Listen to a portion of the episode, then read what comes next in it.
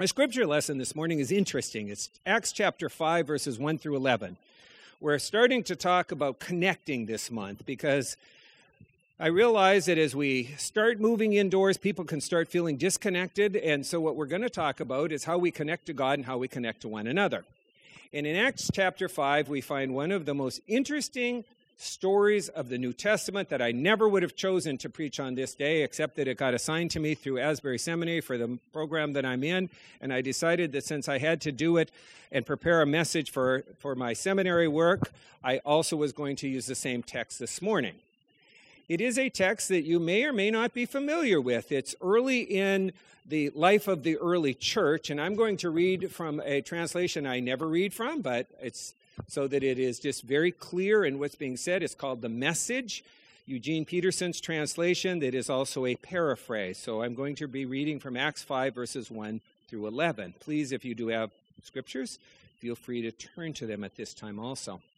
We're told that a man named Ananias, his wife Sapphira, conniving in this with him, sold a piece of land, secretly kept apart for the price for himself and then brought the rest to the apostles and made an offering of it. Peter said, Ananias, how did Satan get it to lie to the Holy Spirit and secretly keep back a part of the price of the field? Before you sold it, it was all yours, and after you sold it, the money was yours to do with as you wished. So, what got you to pull a trick like this? You didn't lie to men, but to God. Do we hear what he did? He took the field, he came to church and he said, This is the total amount that I got for this field. I'm offering the entire thing as a gift to the church. Where, of course, it wasn't the entire thing. He'd kept a portion of it. We don't know how much of it, but he kept back some of it from himself, and he literally just lied when he um, offered his offering that day. Here's where the story gets interesting. Ananias, when he heard these words, fell down dead. Whoa, as I said, this isn't necessarily a text I would have chosen for today, but it is a great text, and I want us to dig into it this morning. That put the fear of God into everyone who heard of it. Yeah, you think? The younger men ran right to work and wrapped him and carried him out and buried him. No more than three hours later, his wife, knowing nothing of what had happened, came in. Peter said to her, Tell me where tell me, were you given this price for the field? Yes, she said, that's the price. Peter responded, What's going on here that you connive to conspire against the spirit of the master? The men who buried your husband are at the door, and now you're next. No sooner had these words come out of his mouth than she fell down dead. That family did not have a very good day. When the young man returned, they found her body. They carried her out as well and buried her beside her husband. By this time, the whole church, and in fact everyone who heard these things, had a healthy respect for God. They knew that God was not to be trifled with. Now, always when I hear this story told, I hear basically the same thing, which is this is about punishment and these people who are punished. And it's an interesting, all the sermons that I've heard over the years about punishment. But I want us to kind of dig into this text and see what we can discover from it. The first thing I would like to suggest is rather than just thinking of this as punishment, and we're going to try to look at that later in the text or in the message, look at it this way when we compromise, we disconnect ourselves from God. Hear that? When we compromise, we disconnect ourselves from God. That's what sin is. Sin is a choice in our life where we know we're doing something we shouldn't be doing, and in doing it, we get disconnected. Same thing happens if we sin against another person. If we do something that is willful against another person or deceptive to someone. You can't deceive your spouse or your children or someone else and then somehow feel connected to them. It literally pushes us away and others away. This is really the very simple meaning of our text. It's the idea that our moral lives matter. You hear that loud and clear? Our moral lives matter. It matters how we live. It matters how we treat people. It matters how honest we are. It matters whether or not we think we can deceive people. I love when I was a kid, we used to sing the Sunday school song, Oh, be careful, little eyes, what you see. Oh, be careful, little eyes, what you see. There's a Savior up above who's looking down with love. Oh, be careful, little eyes, what you see. And we went through every part of that in Sunday school with our mouth, with our minds, with our hands. The whole idea was be careful because it's not that God's there to punish you, but when we make those choices, we separate ourselves. Look at a relationship that's gone bad. It's always because of things that are done, usually things that are done in secret that another person doesn't know about. And then there's this stuff between us and someone else. So the first thing that we see in this text is it really asks us that basic question how do we live? How do we live out our faithful life to God? Because if we think that we're fooling God, we're not. God sees everything that we do. If we think somehow that we're getting away with things, we aren't. As one person said to me, every compromise, we die just a little bit. Just die a little bit inside. That's why grace and forgiveness is so important because we do make mistakes. We do do things wrong in our life and we do need grace and forgiveness. But every time we do something, we die a little bit, whether it's towards another person or towards God. That's why the Apostle Paul talks about being dead in our trespasses and sin. That's the idea of separated. When the scripture talks about death, the ultimate idea of death is not punishment, it's a separation. And think about that when we go to a funeral. Why is it a sad thing? There's a body lying there, but we feel separated from that person because we just want things back the way they had been before. And then I suggest that we go deeper into this text. Because if that's all it is, if that's the only way to look at it, then we're kind of done with the story. Okay, Ananias and Sapphira, in this way in which they died completely, remind us that when we morally make certain decisions or do things wrong, we die a bit. And of course, if we continue to live that way, we pretty soon would not have any relationships with people, and we certainly would feel completely disconnected with God. The way that we often put it is when you feel disconnected with God, it's not God who's moved, it's you who's moved. Hear that loud and clear? When you and I feel disconnected from God, it's not God who's moved away from us. God does not separate himself from you. The Holy Spirit does not disconnect from you. But when it happens, it's us who disconnects. So the first way is we see that when we compromise, we disconnect ourselves from God. But the second thing I'm going to suggest out of the text is we connect to God out of love, not out of fear. Do you hear that loud and clear? God does not connect with you and me by terrifying us into a relationship with Him. I go back to when this story was first introduced to me, and I was a little kid in Sunday school. You have to understand, I wasn't just in Sunday school, I was in middle school. So our poor Sunday school teacher had to teach this to a bunch of middle schoolers.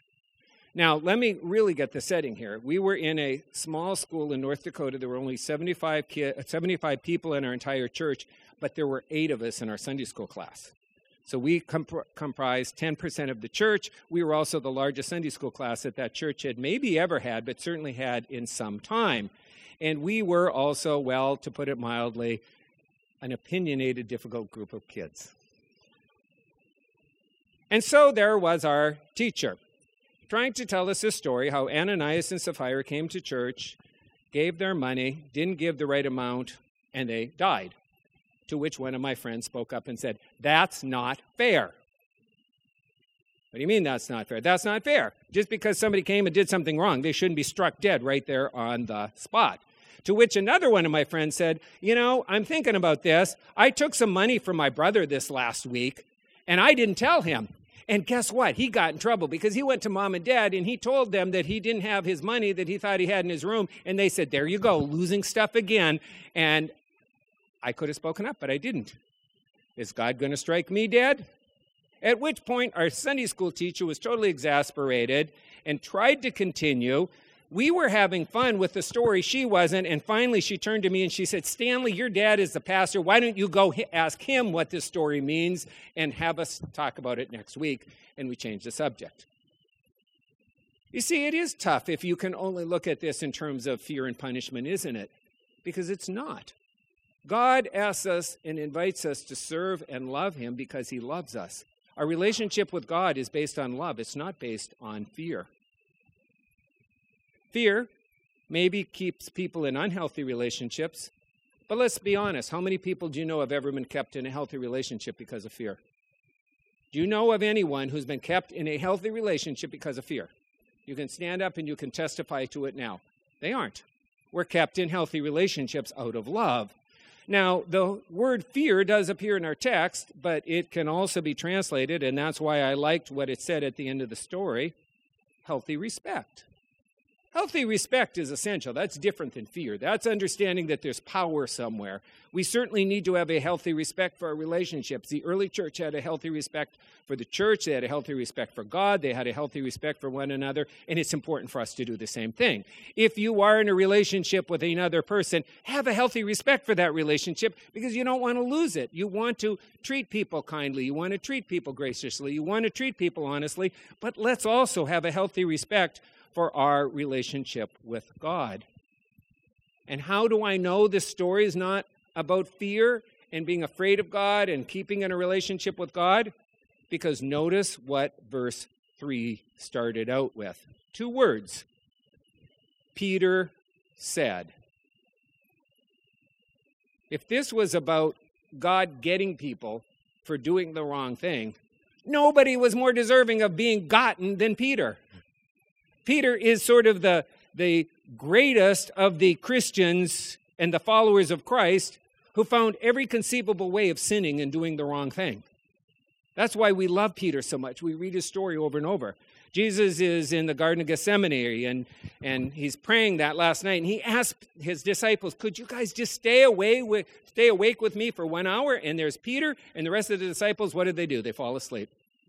And then what does Peter do? He comes out and he gets mad. He takes a sword and he cuts off the soldier's ear, to which Jesus is like, come on, this is not about violence. And Jesus has to heal the guy who had his ear cut off.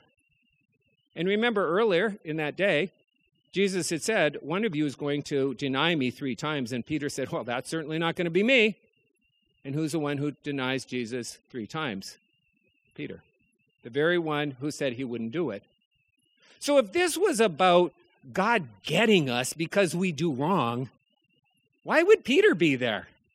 Peter's not just there, Peter is the leader of the church that day. He's the one who stands up in front of everybody and talks to everyone.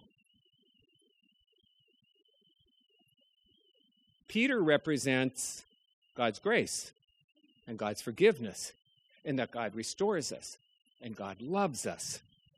And so, as we tell this story and we think of Ananias and Sapphira, they were part of a church that was growing. It was an amazingly healthy church. It was still just a baby, but it was growing. The church is less than a year old when this story takes place. But by the day of Pentecost, remember there are already 3,000 people who were baptized who become part of the church. And then by Acts chapter 4, verse 4, there are 5,000 families who now are part of the church. The church has gotten so large so quickly with so much growth that they no longer are counting people, now they're counting families. And why did it grow? It didn't grow because people were afraid of God getting them, it grew out of love. In fact, one of the things that we learned that's just fascinating about the early church and where Ananias and Sapphira would have gathered that day, it was in people's homes. They didn't have buildings like this. They'd gather in people's homes. And do you know what it means that they gathered in people's homes? That meant that the people who were better off had to invite the people who were poorer into their home. Hear that?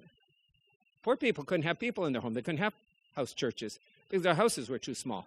The way that they had house churches is the people who had more means invited the people who had less means into their home. And so now all of a sudden this church starts growing and it starts growing out of people loving each other and caring about each other and building relationships across social bounds that never had happened before. So on the day that Ananias and Sapphira show up, not only is the church growing, but it's growing because people love each other and people are acting in a way that's very different than how society acts. And then when you read what's gone before this in the earlier chapters of Acts, you find out that there's a guy who's begging at the temple. And he's been begging there for years and years and years, so much that he gets banished to the backside of the temple. Think of that. You get to stand in front of the church, but we've said, yeah, you can stand in front of that door over there. So, what do the disciples do? They go and they find him and they pray with him, and he's healed. And people just start saying, wow, these Christians are different. They connect with each other out of love and out of grace and out of caring and out of being deeper in their faith. Officials get upset and they command these people to be quiet. We read about it again in, in the book of Acts. It's not out of fear, it's out of love of God that they keep talking and they keep speaking the message of Christ. That's why the church grows. That's why Christ is attractive. Not because people are afraid and they read an Ananias and Sapphira story, which again, we're still going to come back, and I still think we're missing even the, the part of the fear, but because of Peter and the way people are acting and the way people are loving. When I was a kid, I wasn't really a very religious person, but my dad served different churches, and I had an experience a number of times that we would go to one of these churches, and my dad would serve because he never served one church. We were out in the prairies in the Dakotas, and my dad served three or four churches at a time. They were all small. And there was one church in particular, the Lidgerwood Church, that I just never wanted to go to because I really didn't know anybody there. But because I was a pastor's son, I would get dragged every once in a while. And I remember the way that we would have church and then afterwards we'd have food and the way the women of the Lidgerwood Church always saved back something special for me. And were just always nice and kind to me and always reached out to me. So that when I got to college and I decided I wasn't going to be a person of faith, I was just going to live my own life. And all of a sudden I was starting to feel sort of isolated and having some trouble and, and wanting to know where I could connect because it's hard to connect when you're a college freshman in a new town. My mind said, go back and get connected with the church. And I went to church and came back to faith when my son Todd was out of college and he was struggling out in Ohio. And he called me on the phone and he said, I'm having a really hard time making friends. What did dad tell him? Go check out a local church and go find Campus Crusade for Christ. And he got connected. Because I knew that the church isn't about fear, the church is about relationships. It's about loving God and loving people and getting along with each other and supporting each other and becoming the community that God wants us to be. It's good not to lie and deceive God, but it's love and God's love that changes us. Do you hear that? It's good to hear that first point that when we compromise, we disconnect ourselves from God, but it's more important to hear that we connect to God out of love and not out of fear. It's because God loves you, for God so loved the world. One last thing I'd like to bring up about the text. When we compromise, we disconnect. We connect to God out of love and not fear. But today is what I believe the text is ultimately about. Today. The 24 hours we find ourselves in at this moment. Because today is our best opportunity to connect with God and others. Hear that? Today. How we live today matters. Today is a gift that we're given from God, not tomorrow. Yesterday's a memory. We don't know what we're going to have tomorrow. But today is our biggest gift that God's given to us. And we have this 24 hours, this moment that we're living in right now to love God and to love people, to do everything that we can to live the best life we can. Ananias and Sapphira's sin was they gave up the opportunity to be honest with God and honest with others. They were deceptive the day that they came into that church. And what really happened is in that last day that they were alive, they didn't know that was going to happen. They didn't know it was the last day they were going to live. Rather than using their last 24 hours to love God and love people, they got greedy and only thought about themselves and tried to think, how can I do something for myself? Ananias and Sapphira really are no different than we are. And that's what I'd ultimately like to suggest out of the text. How many times do we put something off till tomorrow thinking that we can do it tomorrow? I have a relationship I need to heal. But you know, I'll deal with that tomorrow. I'd like to get more connected with my faith and I'd like to read the Bible more and pray more, but I'll do that tomorrow. I have some things in, in my personal life I need to deal with and I really need to do better with, but no, I'll, I'll take care of that tomorrow. I've got other things to do today. I have a phone call I need to make. I really do. I really need to re- reconnect with this person. But that's okay. I'll, I'll deal with it tomorrow. You see, that's what Ananias and Sapphira lost that day.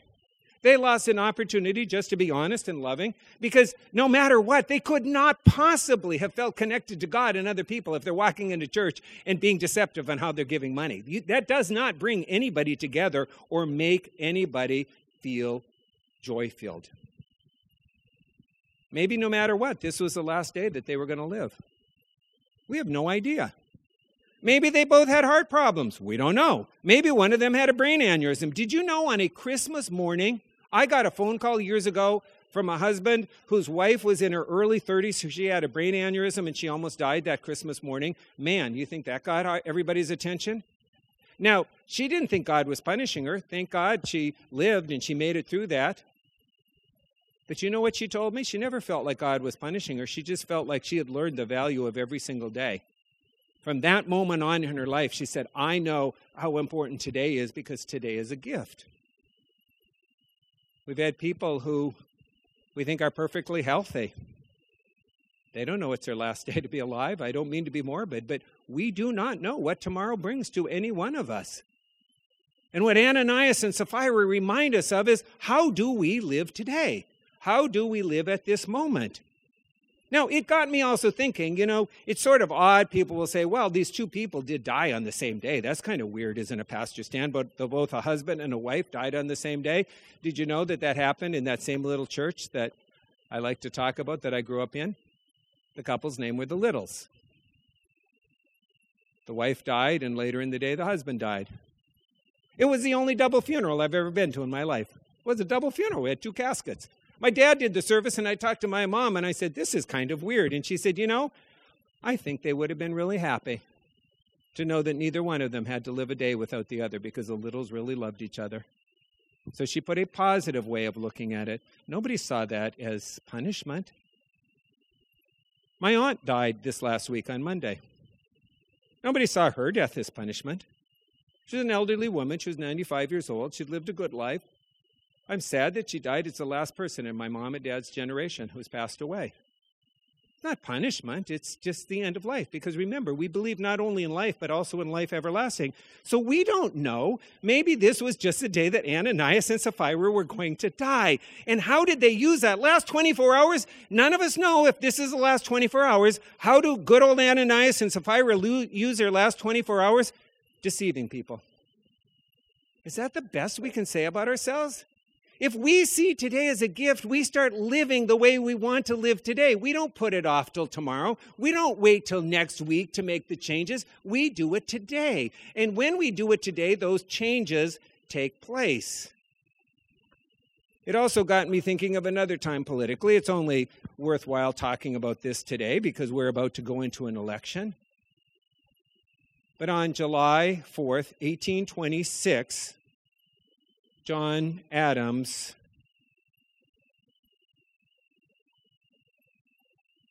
was just about to pass away. And he was laying on his bed not far from here.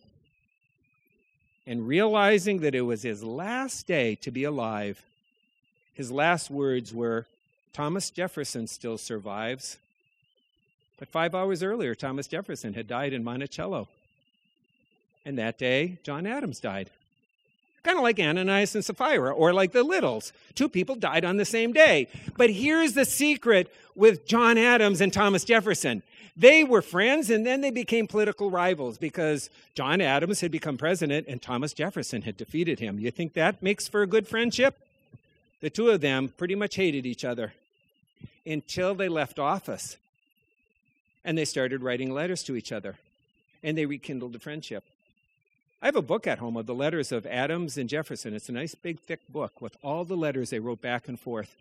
And they learned to value every single day, and they learned to become friends again. They learned to forgive each other. They learned to love each other. They learned to accept grace to each other. They learned the value of how they lived every single day, so that by the time July 4th, 1826 comes around, that's both of their last days alive, they were living how we should all live connecting to God, connecting to each other, extending grace, extending love, and living the way we should live. We're about to enter a month, or we have entered a month, and we're going to talk about connecting. Connecting to God and connecting to one another. I started with Ananias and Sapphira, not because they were punished. They, I, I don't like to read the story as punishment. I like to read the story as a reminder that none of us has guarantees other than the biggest gift of all, which is a guarantee. We are right here now. We are alive. We can love God. We can serve people. We can do all the things that we need to do. It's a gift that's given to us today. And when we live that way, we connect to God and we connect with others. And we will live not only today, but we will discover that every 24 hours we will start living completely the way that we want to live, and it completely transforms who we are. Let us pray. Heavenly Father, we thank you for the story of Ananias and Sapphira, a story that reminds us to know that when we compromise, we do disconnect. But when we connect, we connect out of love, not out of fear. And today is our best opportunity to connect to you and to others. Today is our best shot, our best opportunity to forgive, to make a right decision, to love another person, to extend grace, to offer forgiveness, to ask for forgiveness, to take our own inventory and say, What changes do I need to make?